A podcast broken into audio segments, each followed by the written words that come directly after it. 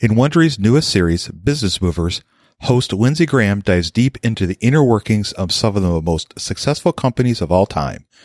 From the origin stories of their famed leaders to the million dollar idea that catapulted them to success. How exactly did these companies grow from an idea and a dream to multi-billion dollar corporations? Hear the landmark decisions, the scandals, and the stunning triumphs that made them who they are. First up, Walt Disney.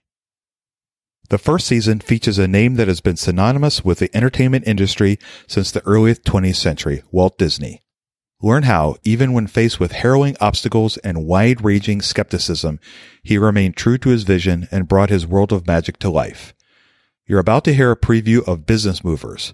While you're listening, subscribe to Business Movers on Apple Podcasts, Spotify, or listen early and ad free in the Wondery app.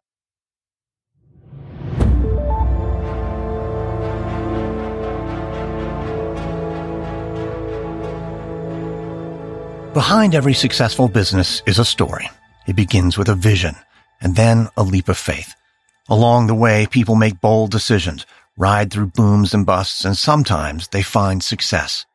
Before I began hosting shows like American Scandal, American History Tellers, and producing audio dramas like 1865, I got my master's in business because I've always been interested in how businesses work, how they grow, how they thrive.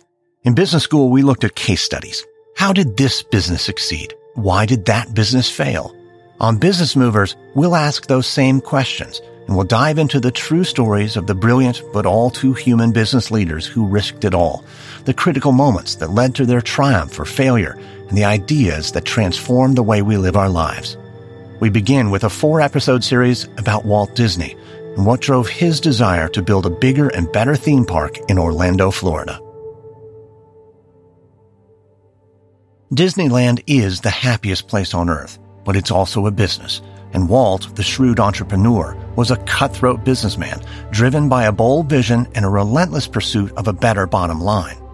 While Walt's movies were critically acclaimed, they didn't always make money. But after Disneyland got over its rocky start, it made money, and a lot of it. In 1957 alone, the park grossed more than $11 million, well over 100 million today. But Walt was not motivated by dollars alone. He was also driven by a desire for perfection. Once at a showing of Fantasia, when a journalist asked Walt why he was rearranging chairs at his own movie screening, Walt replied, Because I like things just so. Walt's desire for perfection drove him to improve on Disneyland and create a second theme park. As he searched for the perfect location, Walt envisioned something bigger and better than Disneyland, something new and something perfect a total destination resort, a city of tomorrow. This is episode one, Project Future.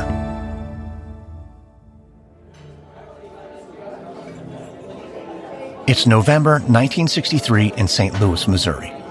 Walt Disney has come to town nine months after construction began on the Gateway Arch, America's tallest man-made monument. St. Louis is a town on the rise, and today Disney brings with him the potential for another massive project, a second Disney theme park. The finances are sorted, the paperwork's been drafted. All that's left is to put pen to paper, which is why Walt Disney, his executives, and a group of local politicians and business leaders have gathered for a celebratory dinner. Walt sits at the head of the table. He looks dapper, with his neatly groomed mustache and slick graying hair. All smiles, Walt proposes a toast. Here's to a bright and successful future and a fruitful partnership. Here, here, here. After considering upwards of a dozen cities, Walt chose St. Louis, in no small part because the locals have been easy to work with. But that's all about to change. Because there's one dinner guest who is not smiling. August Gussie Busch Jr., the successful St. Louis beer magnate. Gussie is clearly skeptical of Walt Disney's theme park, and he's about to blow the deal. Well, Mr. Disney, Looks like everything's in place, but what about liquor? I beg your pardon? You heard me?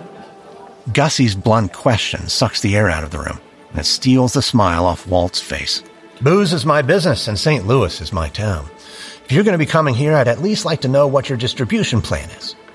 Sitting nearby, the local mayor tries to intervene. Well, now, Mr. Busch, I believe that question has already been answered, hasn't it, Walt?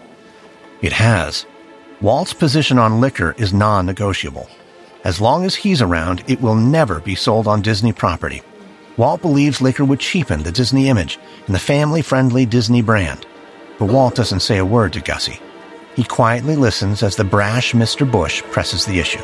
I think liquor is critical. Like I said, uh, the question's already been answered. Then we ought to revisit the issue, Mr. Mayor. The fact is, any man who thinks he can design an attraction that is going to be a success in this city and not serve beer or liquor ought to have his head examined. It's an outrageous taunt, but Walt doesn't blow his top.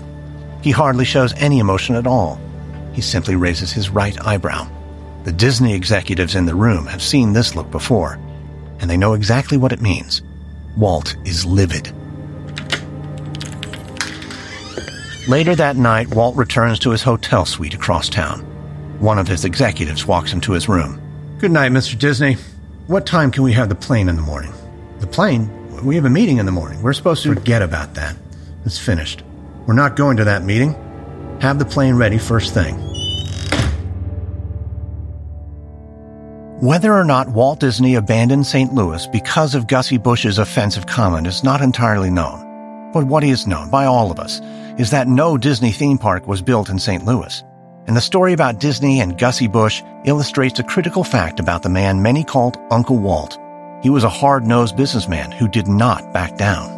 Walt was determined that Disney World would eventually eclipse Disneyland, and to achieve that goal, he would embrace what worked the first time and improve on what didn't. The liquor policy was essential. The family-friendly Disney brand was more precious to Walt than any possible location for the park no matter how accommodating. But the most important lesson Walt had learned the first time around was not about booze. It was about the importance of keeping a secret.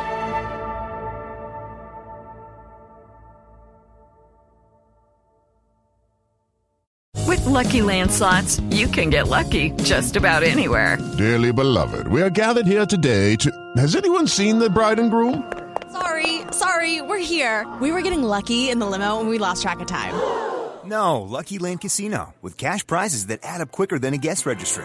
In that case, I pronounce you lucky. Play for free at LuckyLandSlots.com. Daily bonuses are waiting. No purchase necessary. Void where prohibited by law. 18 plus. Terms and conditions apply. See website for details. With the Lucky Land Slots, you can get lucky just about anywhere. This is your captain speaking. Uh, we've got clear runway and the weather's fine, but we're just going to circle up here a while and uh, get lucky. No, no, nothing like that. It's just these cash prizes add up quick. So I suggest you sit back, keep your tray table upright, and start getting lucky. Play for free at LuckyLandSlots.com. Are you feeling lucky? No purchase necessary. Void where prohibited by law. 18 plus terms and conditions apply. See website for details.